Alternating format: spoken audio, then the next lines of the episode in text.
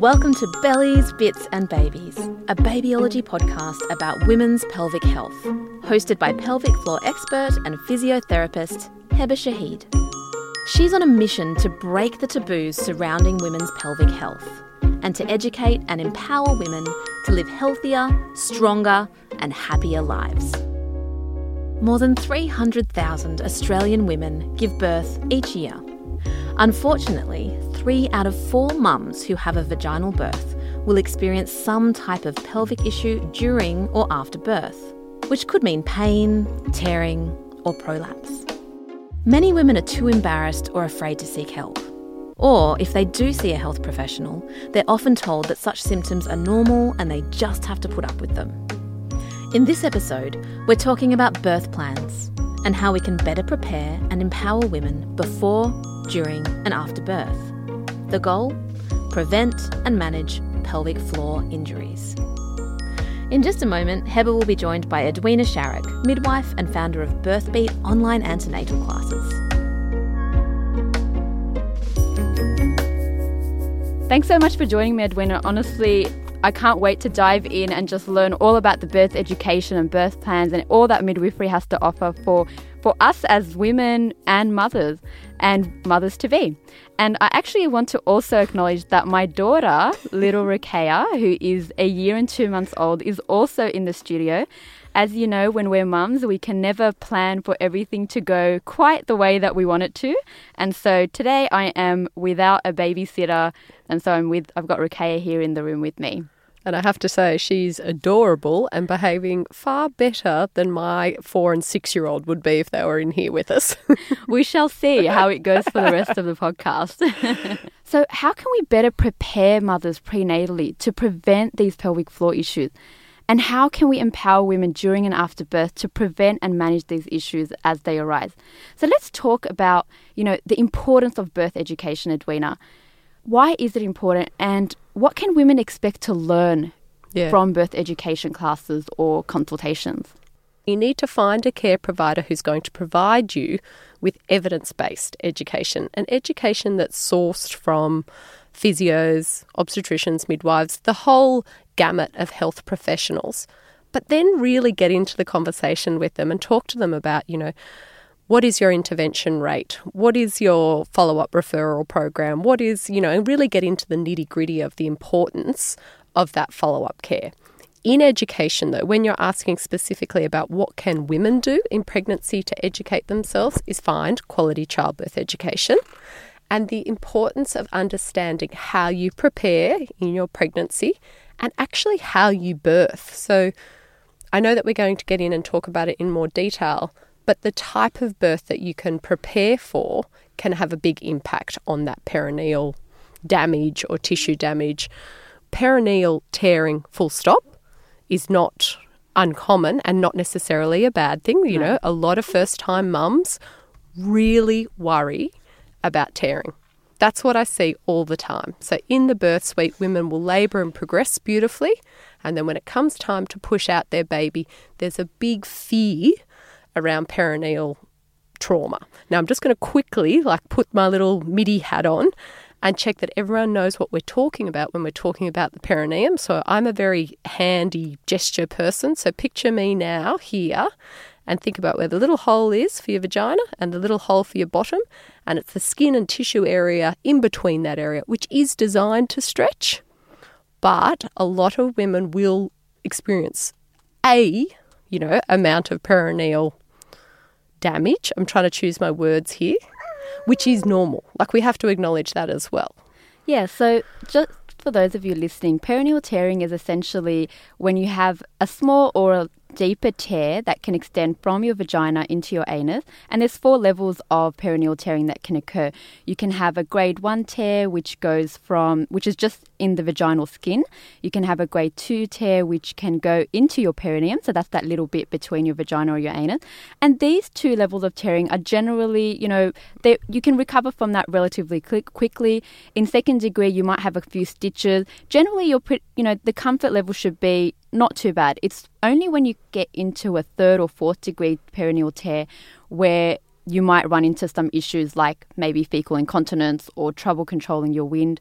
Or, you know, after birth, you may have to have some kind of repair to help, um, you know, repair the anal sphincter itself, which can sometimes become torn or it does become torn in a third or fourth degree tear. Like you mentioned, a lot of women are afraid. They're afraid that they're going to tear. So, how do we reduce that fear? what can we do? You know, you have birth be you do birth education in person and online. How can women reduce that fear and accept that yes, you know, a bit of tearing might be okay, but how can we even prevent that deeper level of tear so yep. that they don't have that absolutely those, those and that's outcomes. that's what i think so important to clarify yes so it's very important for women to understand the process of labor and birth you know like you or i if we were going into a new job and told to do something we'd expect a certain amount of education and being shown and guided birth is just like that you need to learn how to birth. It is a very primal experience, but if you want to go into something completely without fear, having that education is what's power. So if you understand the process, you understand what's going on, that's what helps remove the fear. So we very much drill down on what is the process of oxytocin and endorphins and the awesome hormones what's their role in helping that tissue to stretch you know that's you know that's the important thing to acknowledge and when women understand that process, that's what removes the fear. But then we need to do the really practical tips and tricks. So, talking about positioning, talking about posture, talking about the way we exercise and do our pelvic floor exercises in pregnancy. All women should be doing them. You know, like midwives are probably like physios, the biggest champions of pelvic floor exercises. But what I say to my women all the time is it's about knowing how to do it correctly. And it's a very hard thing to explain unless you're having it explained by a health professional who understands. And I think that's probably much more your strength, Heba. what I say to all my birth beat women is to make sure that they have a physio appointment six weeks post birth, just regardless. Yes, so you mentioned the role of hormones and how that can impact, you know, women in labour and in delivery and can you go into a bit more detail about what happens there so that women kind of understand? Yeah, absolutely. So, um, this is in about 14 hours of content online, so I'll do my most brief version. But a great way and a great way to explain it is to think of you standing up there straight like a coffee plunger.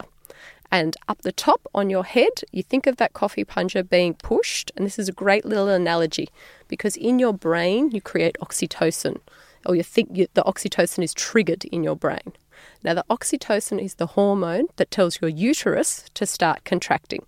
So, your uterus is sitting up on top of your baby, baby's bottom in your tummy. So, for all the pregnant women that are listening, you can put your hands up on top of bump and you'll be putting your hands likely on top of your uterus.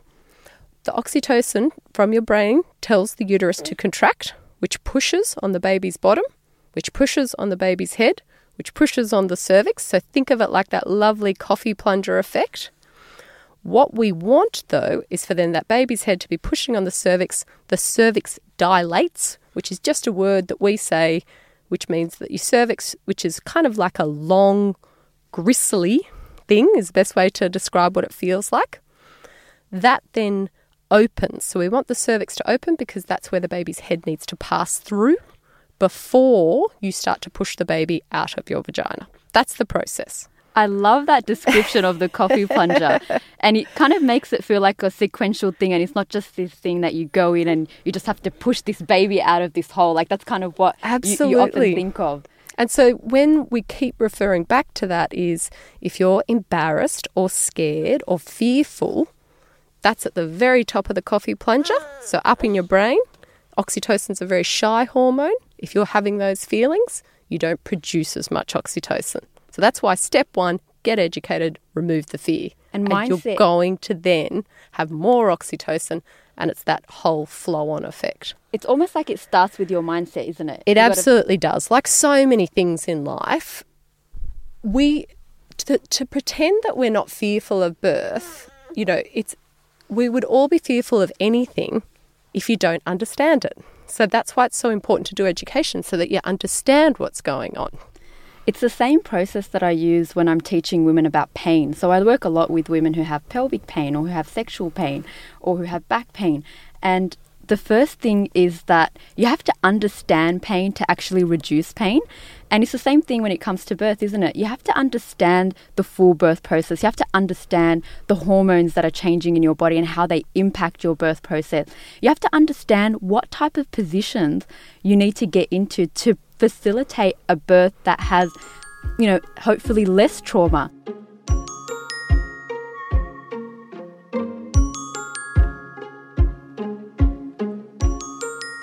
You're listening to Bellies, Bits and Babies, a babyology podcast about women's pelvic health, hosted by pelvic floor expert and physiotherapist Heba Shaheed. She's talking to Edwina Sharrock, midwife and founder of Birthbeat online antenatal classes.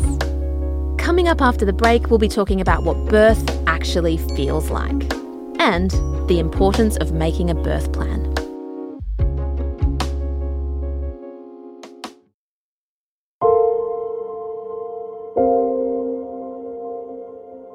Getting a toddler to sleep is a challenge, but thankfully, Kinderling has the solution. Bedtime Explorers is Kinderling's hugely popular meditation series, created especially for little ones. Hosted by mindfulness coach Amy Taylor Kabbaz, kids happily drift off while listening to calming guided journeys with magical places and mythical creatures. Breathe in and fill up the balloon in your belly. Bedtime Explorers. Listen wherever you get your podcasts.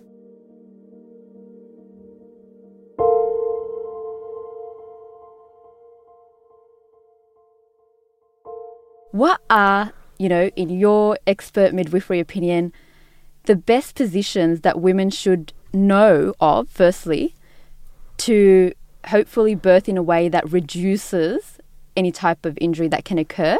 And particularly around the pelvic floor, you know, we, Yeah. we want a position where the pelvic floor can, you know, stretch and open and it doesn't, you know, clamp down. Because I know there are some hmm. positions where the pelvic floor can actually um, become into a, a clamped closed position. So, how can we oh. facilitate that open pelvic floor and a position where hmm. even mentally it's it's okay because we know that sometimes even strength can be an hmm. issue. So what are the optimal positions for labour and delivery so that we can help reduce these pelvic floor problems after birth? Yeah, okay, that's a great question. I think like the first part to that answer has to be there's no right or wrong position to labour and birth. You know, whatever feels good for you, whatever you're comfortable. The thing is listening to your body. So a lot of women in labour and birth will be so terribly uncomfortable but think that they're in the position that they're meant to be.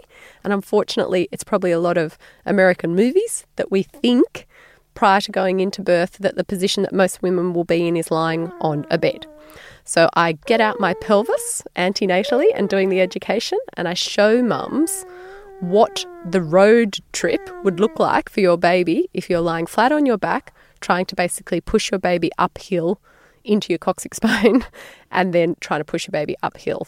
So antenatally and in labour, there's a lot that mums can do for ideal positioning.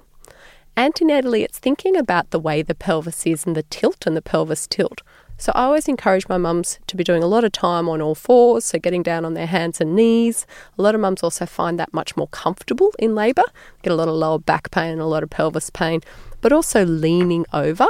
So leaning over and taking a bit of that pain off their lower back and their lower pelvis. So, the ideal things to be thinking about are how you sit, how you stand, how your posture is in pregnancy. That's potentially going to help you to not have what we call a posterior labour. And what we mean by a posterior labour is when the baby's spine is in line with the mum's spine, and that is not the ideal position. We want Bub's head to be turned around 45 degrees from that, and that's the best way for the baby's head to go into the pelvis because it's the most optimal way for the baby's head to fit into the pelvis, which means that mum's going to have a more comfortable, more efficient, usually quicker labour, whereas a posterior is going to be a longer labour. I love how you spoke about posture and alignment in the antenatal period because that is so much of what I do. So much of what I teach women is trying to get into good optimal positionings, good postures. It's not just important for your day to day life, but it's important for your labor and your delivery as well. And you know, things like getting baby into the right position Yep. is influenced by the positions that we're spending the rest of our day in. So if you're standing in a poor alignment, you know, during the day or you're sitting at your desk at work and you know you're in that hunched over position, you know, not only are you going to experience neck pain, back pain, pelvic pain and so on, but you're also not setting up that beautiful environment for your baby to come out Yeah. in, you know, the healthiest way possible. That's exactly right. And it's often missed antenatally, and people aren't educated around that. So, a big part, and particularly how we live our lives now as society, lots of sitting at the desk, sitting at the computer, things like that. So, I encourage my women to walk often. Think about their posture, think about their positioning, trying to be on all fours as much as comfortable, getting a fit ball and really engaging that and using it antenatally. And I say in the Birth Beat classes and I show them all the exercises. And I'm like, the time to start doing this is now. You know, it's not in a week or in a couple of weeks or when labour gets closer. Do everything you can do to get baby into the ideal position prior to going into labour. And as I said, you have a more efficient, more comfortable, quicker labour. We know that exercise is incredibly valuable and there's so many different exercises that women can do. It could be a Pilates based exercise, it could be yoga, it could be walking, but any form of exercise is really important. So, we mentioned before that there are some positions that can put more strain on the pelvic floor during delivery. Can you elaborate on that? Yeah, absolutely. And um, this again comes back to that sort of ideal. We talk about ideal, ideal positioning in antenatal, so prior to going into labour. Then, when you go into labour and think back again to that coffee plunger effect, if something like in terms of the position of the baby's head as the baby's head's passing through the pelvis isn't ideal, you need to be thinking about positions that will help open the pelvis. So, we also know through a whole lot of research that positioning plays such an important role in the way that the pelvis can open, and it can open, it does open in pregnancy and birth, it opens significantly with position. So, what I champion for in Birth Beat is an open, upright pelvis position birth. Now, again, like I'm very you know, I'm sort of showing this position to Heba, but that's not really helping you now on the radio. But think about getting your legs open wider than your hip stance, bending over, and that is the ideal position. You are obviously also not going to be able to stand in that position for a long amount of time. It can be quite exhausting. So it might be sitting on the toilet, sitting on a birth stool, getting down on all fours, leaning over a bed, leaning over a beanbag anything like that is an open, upright pelvis position because you're just thinking about the ideal position that makes the most space for the baby's head to pass through. a lot of women don't realize that they have to train for this. Like, you can't just expect to be able to get into that, you know, active birthing position where, you know, you're able, you have to hold this squat position or hold these standing postures or, you know, have your legs wide open if you haven't trained for it. And so you can't just leave it up to the last minute, you know, oh yeah, I'll, I'll do I'll do that. I know mentally that's what I need to do, so I'll do that when I'm giving birth. But actually you need to train for it. And so throughout your pregnancy, you need to be doing and practicing these postures. And it Yeah. could be in an exercise class or it could just be at home spending five minutes, ten minutes. And you know, we know that labor doesn't take, you know, it's not going to take five minutes or 10 minutes. So you really got to build up to it. It's like running a marathon, right? Like oh, I- you don't. you absolutely nailed it there. At Birth Beat, we say it's like running a marathon. Actually, birthing and pushing your baby out is just about crossing the finish line. There's a long race that comes before that with the mindset, with your support, with your partner. You know, that's all part of preparing for the marathon. And the marathon is getting that far, but it's also like you've got to remember positions and things to try and what feels comfortable. But I often say to women, have at least, you know, and this is what Birth Beat's all about tips and tricks about how to birth. Have at least five or six options where you feel comfortable and positions that you and your support person are familiar with so that when it comes to the birth, you've got those options that are there, fresh in your mind, ready to go. so many of the women that I've worked with, they've come to see me after the damage has been done. And when I speak to them about, did you have, you know, the education? Did you know what type of positions to get into? Almost every single woman was just lying on her back on the bed. And then I, I'm educating her postpartum, like after the fact. We need to be more proactive. Exactly. And wouldn't it be great if they had that for their first birth and they wouldn't be there in the first place? The thing, my big thing is we need to normalise childbirth education. Like women need to realise the importance of it. I'm not saying, like, I'm not going to be here saying that they have to go to BirthBeat. There are so many quality childbirth education programs out there. Find a educator that you trust, know their background, know that they have experience in what they're talking and what they're teaching because it's a pretty unregulated field out there and make sure you feel comfortable and you have some trust with them and your support person feels comfortable and wants to go to those classes. So important. So important, absolutely. And do your research as well. So sometimes you might have birth education and they don't really talk about birth positioning. I mean, I know personally my sister gave birth in a public hospital and she didn't get this birth education about not lying on her back. Like she and she didn't have any preparation or anything. She had me as her sister, but you know how it is with family, no one ever listens to you when you're trying to tell them to prevent this from happening in the first place. Um, but yeah, definitely like do your research and listen to trusted health mm. professionals.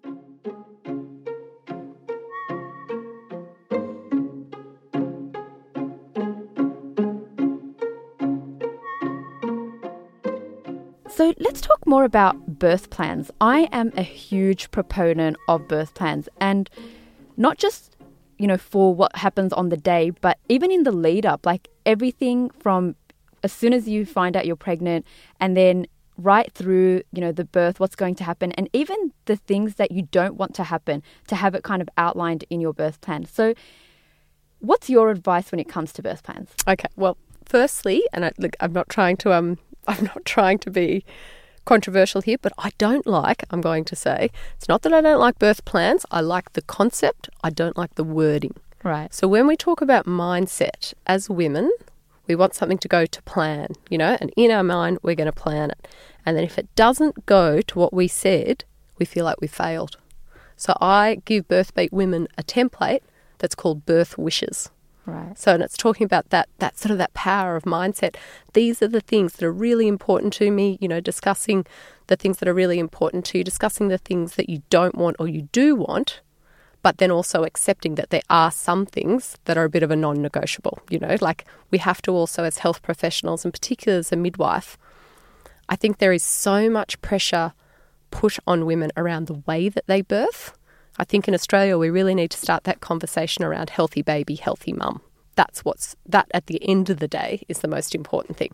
But be educated, be empowered, and have birth wishes so that you can have your best birth and it be as close to what you want for your birth wishes.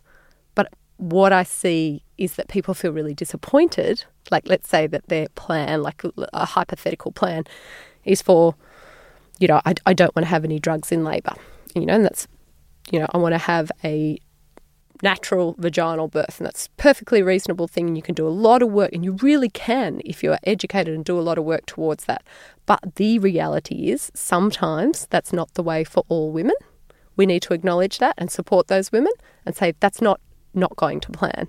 You know, that's still healthy baby, healthy mum. I like the idea of birth wishes, and it comes down to respect as well. Like, we can respect a woman's wishes that are outlined, but when you come to a plan, it can be really hard to stick to the plan. Yeah. Right? So, I like the idea of birth wishes. However, a woman still needs to have her wishes listened to and adhered to. For me, I'm really concerned about the wishes that get met in terms of what hap- what's going to happen with her pelvic floor. So a lot of education that I do is, you know, prenatally trying to prevent these pelvic floor issues from occurring. So what kind of things can they put into their birth wishes or their birth plan about how they can reduce any type of pelvic floor trauma? Yeah, so I think like what we've discussed, like position is a big thing, you know, active upright labour. And often it can just be really simple things around the language. So we know that as the more you intervene, and when I say the more you intervene, so the more you introduce things like um, drugs or um, any sort of intervention, it's what we call the cascade of intervention. Once you put one intervention in, it's likely that you're going to need further intervention. So that's kind of where you start. Start at the first step and thinking around your birth wishes. So it might be that you have an induction of labour suggested. explore why you're having an induction of labour. You know, have that conversation, be educated and talk to your health professionals. Is it necessary? Is this the, you know, right thing for the baby and I? What's the reason for the induction of labour? I also say like I have a lot of women that say that they don't want to use any drugs in labour. And I say, so in your birth wishes, this is a really good little tip or trick for you all to take away if you're pregnant, to not be asked if I would like some pain relief. And I know that sounds like a really simple thing, but if you're experiencing pain and someone comes into you and says, Would you like something for the pain? What's your instinct? Of course, Yeah. I want something for the pain. Give it to I me right now. for the pain. Whereas if it's something that you have to make the conscious decision to ask for it, it's a very different mindset and a different power play in That's the birth right. suite. That's right. So many of the women I, I see, their birth hasn't gone to plan, and a lot of them have been, you know, a lot of them have actually taken these pain medications and they didn't want to in the first place. And a lot of them think that that's also part of the reason why that cascade of intervention started. And this is why I ended up with, you know, this perineal tear or this, this prolapse because I couldn't feel what was happening down there because I had an epidural and because I wasn't aware of what was happening down there. This is why I've torn. And I blame the fact that I made that decision in that moment to have that epidural. And so they hold on to that as well. So it's not just that they have this pelvic floor trauma, they also have this emotional trauma that's linked to what's going on in their pelvic floor as well. Yeah, it's an incredibly complex, complex time for women. And that's where, if, again, you know, you're educated and you know, like, I, and I'll own it, I had an epidural for one of my births and I didn't for the next. But I will say that even though I was a midwife, I don't think I was properly prepared for my first birth. And that's a big part of why I had an epidural. But I had the epidural with knowledge and empowerment and no guilt.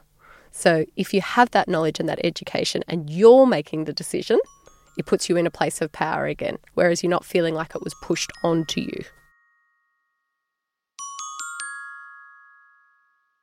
Edwina, I've worked in women's health physiotherapy for so many years, and you know, I've seen the aftermath of birth related pelvic floor injuries. And in particular, I've seen the injuries that occur with forceps. So many of the women that I've worked with have unfortunately developed pelvic organ prolapse that's related directly to the use of forceps, or they've had what's known as a levator avulsion, which is essentially when part of the pelvic floor itself tears off of the pubic bone. And the research shows that there is a high correlation between pelvic floor tears and perineal tears and the use of forceps. What are your thoughts on forceps, and is there anything that women can do to avoid the use of forceps assisted deliveries? Okay, that sounds like a simple question, but that is actually such a big question. Um, first and foremost, I feel like women who are listening to this, it sounds like I want to make sure that, that we're not trying to create any fear. We're trying to create empowerment and education. There is a time for forceps, otherwise, they wouldn't exist. You know, we have to be realistic about that. And I come from probably the very midwifery obstetric angle where I'm in there and I see forceps at times when they're used. The biggest thing, though, is to be having a conversation with your care provider about when you will and won't allow forceps. So, that is a procedure that you need to talk and have a discussion with your care provider about it. I will say forceps are used less and less these days, but times when they are used, or the times that it is appropriate for them to be used, is usually when it's either the maternal or the fetal health that's been compromised. And that's the time where I go, yes, that's appropriate to use forceps. I am very, very lucky in the maternity unit that I work with is very pro women, very active birth, and I haven't had those experiences that you're talking about. It sounds like that is when forceps are used with some force or used inappropriately. So, again, I was just discussing there's an incredible midwife who's done a lot of research at the University of Western Sydney, and she makes the comment that women will put more research into purchasing white goods rather than more research into choosing who their care providers in pregnancy and birth are. So, I guess the biggest tip that I can say to women is go and talk with your care providers, talk with your midwife, talk with your obstetrician, and hear their opinion on this for you. This is one of the most important things that I'd like to get out of this podcast is that it's not just about the baby, it's about you as well. So you need to come back and, you know, just like you're choosing the best obstetrician to deliver your baby because you want the healthiest baby, or just because you're choosing that pram that costs that much money because it's going to be the best pram for your baby, you have to make the same ch- decisions and the same you know the same level of education and research into who's going to be looking after you Absolutely. not just after birth when things might not have gone the way that you wanted them to but also before birth to prepare you and prevent things from happening in the first place. So That's right. Absolutely. I champion the same thing Healthy baby and healthy mum. because a healthy mum is going to have a healthier baby too. Wouldn't you agree? Absolutely. So, what can women put into their birth plan or birth wishes when it comes to things like forceps? Yeah. Um, so, uh, like, and again, it's it's perfectly reasonable to have that discussion antenatally, and I really encourage women to do it antenatally. This isn't a conversation to be having when you're in labour, because think about again, the experience of being in labour is an incredibly intense experience. So, this needs to be a conversation that's had with you, your support person, and your care provider antenatally, and discussing like the thought of forceps is really quite scary to me. You know, what are our options? When would you use forceps? Why would you use forceps? And having those discussions and then having written on paper that that is the time that you would consider forceps. And those times are, you know, fetal distress or maternal reasons. And so then you've actually better prepared mentally and physically for whatever's coming. And I think it's also really important that women are aware that there are certain things that they need to do to prevent things from happening that could, for example, perineal tearing. Yeah. There are things that we can do to prevent that from happening. So in my clinic, when I was working in private practice, I when women would come to see me and I did an assessment and I could see that they were at a higher risk of a perineal tear, there were some strategies that I would give them, and it would be things like relaxation of your pelvic floor, learning how to let go of your pel- pelvic floor, learning how to breathe properly. So many women are mm. completely unaware of the way that they should be breathing, you know, even day to day, but even in birth and in labor as well. And sometimes I would even do, sometimes I would even teach them things like perineal massage. Perineal massage techniques that they can do at home starting from 32 to 34 weeks where they can come in and using their fingers, clean obviously, they can just go into their vaginal area and start to do a bit of self massage to help prepare the birth canal, prepare the vagina so that it can, you know, have that stretch without being overstretched, which essentially happens during birth because your vagina's never stretched to that level before, right? Yeah. So you have to do that perineal preparation. Are there strategies like that that you also recommend to women as a midwife? Yeah, so there's basic perineal massage, and um, I give them a booklet and we explain about the benefits of perineal massage. My friends joke that I'm the queen of outsourcing, Heba. And so I basically outsourced my perineal massage to a product called an Epi-No. So, for those listening, they're probably an Epi-No is a product that you can buy, and it's a silicon balloon. We're getting into a lot of gritty detail here, and I'm happy to share because I'm a midwife and I have no shame. But what it is is you put that silicon balloon after you've spoken to your care provider and checked that that's okay. From about 37 weeks, you can insert it into your vagina, you blow up the balloon, and you practice squeezing that balloon out. I know that sounds nuts. Jump online, have a look at the product. It's great. What I will say is it's finding something that you feel comfortable doing. Perineal massage wasn't necessarily for me, but I do suggest that do something to help prepare. Again, it's like running the marathon. You know, you're going to stretch and train your muscles. Why not mm. stretch and train your perineum? With the Epi-No, and I'm happy to say it, my husband sort of jokes and says, I don't know if you should be proud of the fact that you have a rubbery vagina, but I've had two children, no tears, and my son was 4.2 kilos. Wow. Um, so I'm a fan of it personally, but that's my personal opinion. That's not midwifery advice.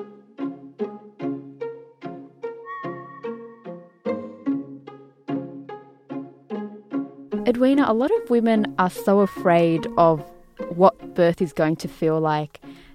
Can you give us an idea of what it should or does feel like? Absolutely. And uh, actually, that's why I'm so passionate about teaching Birth Beat, is because I feel like this isn't something that can be glossed over. This is something that women really fear. What is it actually going to feel like? And it's quite hard to find that information. So we are all about what does it look, sound, and feel like. That's so important. So I don't know if you grew up in Australia a few decades ago, I'm showing my age now. Your friends used to twist your wrist really, really tightly, and it would have this burning feeling on your skin. Yeah, And I I- remember that. Yeah, there you go. Terrible thing that we did. I'm sure it's not allowed in schools now. And I describe it to my mums. It's a hot, stingy, burning feeling as everything stretches. But there is this enormous feeling of satisfaction. We also refer to it as the ring of fire. I know there's the awful, really sounding things, but the incredible satisfaction to be able to listen to your body. Your body is telling you to push the baby's head through that ring of fire. And it is incredibly satisfying and gratifying when you're able to listen to that primal urge. That is a really interesting way of putting it. Very honest, though, isn't it? so you can kind of feel like it's going to be this strong burn down there almost. yeah, and it's satisfying to push through the burn. And then once It only lasts for a short amount of time, and then you have this overwhelming joy that it's done. And then once it's done, it's done. You're not you don't really feel you know that it's those those burning sensations. That's anymore. right. That area, so the perineum and your around your fanny, is going to be quite swollen and hot feeling. But what I always say to the Birth Beat women as well, and to all women that are listening, freeze a couple of condoms, put them inside a maternity pad, and stick that between your legs for the first 24 to 48 hours, like you would ice any injury. And very quickly, the swelling and the heat decreases. It's very interesting that you say that because I often say treat birth like a sports injury. And if you have a sports injury, you would you know, Ice. that Yeah. sports injury in the same way you would ice your you know your vaginal area and you can do it. Yeah, a condom's a really Yep, great we've just made a little video. It's going to be on the website sh- soon on how to make what we call peri popsicles. Interesting. so you mentioned that your birth was relatively, um, you know, uneventful in terms of when you gave birth. You didn't really have any tearing. What about in the lead up to that? How, how was your labour? I was going to say, so I, I think I briefly said earlier. So I didn't go to childbirth classes for Polly, who's now six, and I also told my husband that he didn't need to go to childbirth classes, and I really robbed him of the opportunity. And even though I was a registered midwife, it was the marathon and the preparation that I really didn't have enough knowledge around. So I went into early labour. Um, it was about sort of four o'clock in the afternoon. I was on a group midwifery program. So my beautiful midwife came to our house and assessed me and I was three centimetres at six o'clock in the evening. And I thought, oh, I'm a highly competitive person. I thought, this is going to be a breeze. I'm going to be really good at this labour thing. and I stayed up all night and I used all my tips and tricks. I was in and out of the bath, everything. But I wasn't even in established labour. I was still just in early labour. In hindsight, I should have taken two Panadol and gone to bed. I wasn't really like they were a bit uncomfortable. It was a bit crampy. What happened to me though at 6:30 in the morning when I woke my husband was I was exhausted.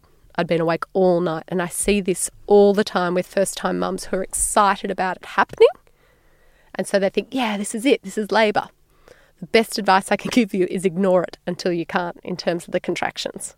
Obviously, if you have any health-related issues, you need to have those addressed. But if you're having a normal labor and everything's fine and you've spoken with your midwife, just ignore it till you can't. So, So- I walked in at 6.30 in the morning, absolutely exhausted, and I had a vaginal examination, and I was three and a half centimetres. so I Oh, wasn't gosh, even even really in Yeah. labour. So typical midwife, I said, right, let's get this done, start an induction, asked for the syntocinon. It was very intense, very quickly, then asked for the epidural. It, you know, a lot more intervention than what I had planned. I was very lucky that I still had a vaginal birth and I had a healthy baby girl. That's the most important thing. But as a result of that, I decided when I was writing Birth Beat around the things that are really important to me and I wished I had have known, and that's what I've included in Birth Beat. And I can genuinely say the birth of our son, Theo, I woke up at two or three o'clock in the morning. I thought this could be it. Rolled over, went back to sleep. I just dozed in and out of those early contractions, got up in the morning, went for a big walk around the block, did my things just normally around the house so that I was trying to keep myself distracted. And I think it was by about 11 o'clock that my midwife came to see me in the morning. I was seven centimetres and it was time to go to the hospital. Stood in the shower under the hot water, absolutely reminding myself that every contraction that came was a good thing. You know, I was wanting to welcome that. I understood the process because I was so well prepared with Birth Beat, as was my husband Roscoe.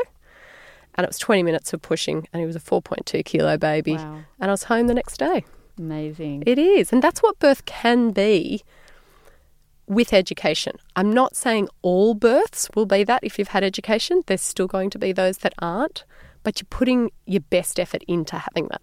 Absolutely. I completely agree. And that's why it's so important that we have that birth education before birth, during pregnancy, as early as possible, so we can start preparing for the marathon as early as possible. Absolutely. One last thing that a lot of women experience in pregnancy and after birth are hemorrhoids. In your personal experience, how often do you see hemorrhoids, and is there anything that mm. women can do to avoid hemorrhoids from uh. occurring? And if they do uh. occur, what can they do to prevent them from getting worse or make them as less prominent as possible? Yeah, absolutely. So we um so in the birth suite, we see sometimes when people are pushing and pushing for a long amount of time that they can develop hemorrhoids. Prior to that, it's really important that the women have a lot of high fiber diet, you know, have important that they understand what a normal stool is and work towards that. Keep really, really hydrated. Again, I feel like you're probably much more um, knowledgeable than me, Heba, in this area.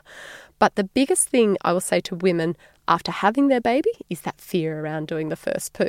So many women work like working in maternity are scared about doing their first poo or they rush the process. So the biggest thing is to make sure that it's not something you A you either hold on to or B you rush. Take the time to do it. Don't feel like you've rushed or any pressure. Don't be scared about it, but also elevating your heels, being in the ideal position so that you can do the poo most comfortably. It's been amazing having you here, Edwina, teaching us all about the importance of birth education. And I really, really value all the information that you gave with regards to birth positioning and birth wishes. So thank you for joining us, Edwina. My absolute pleasure, Heba. And my message just is to all mums or all mums expecting is get education that you feel comfortable with and that you trust and take the time to choose your care providers. Absolutely. We know that birth education can be so profound in helping women to reduce the fear associated during pregnancy, during birth, and also better prepare them for what's to come. One of the take home messages I want to send out as well is that yes, if you do give birth and you do experience any type of pelvic floor issue, it's not the end of the world. You can actually start to recover from it. It may not be that you would be able to prevent it if if you had some type of genetic issue, for example. But after birth, you can definitely overcome it with the help of a women's health physiotherapist. You can definitely speak to your health professionals team, your obstetrician, your midwife, and so on. And remember that it's so much better to reverse things that occur when they occur as early postnatal as possible. So try not to leave it too late, but even if it has been a few years, that's still okay. You can still fix these issues today. And talk about it, women. Yes, let's talk about it. Thanks so much, Edwina. Thanks, Heba.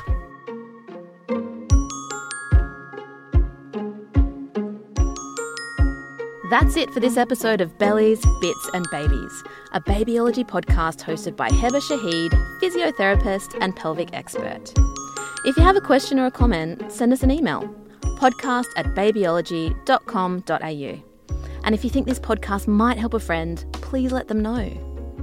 Next time on Bellies, Bits and Babies, we'll be talking about the mummy tummy. It's not just, you know, extra fat around the middle. Absolutely no, not. it's an actual physical problem, like a muscle problem, a connective tissue problem. And the thing is, we don't realize that oftentimes there's a relationship between not just, you know, something that's hanging out there, but also what's happening inside internally.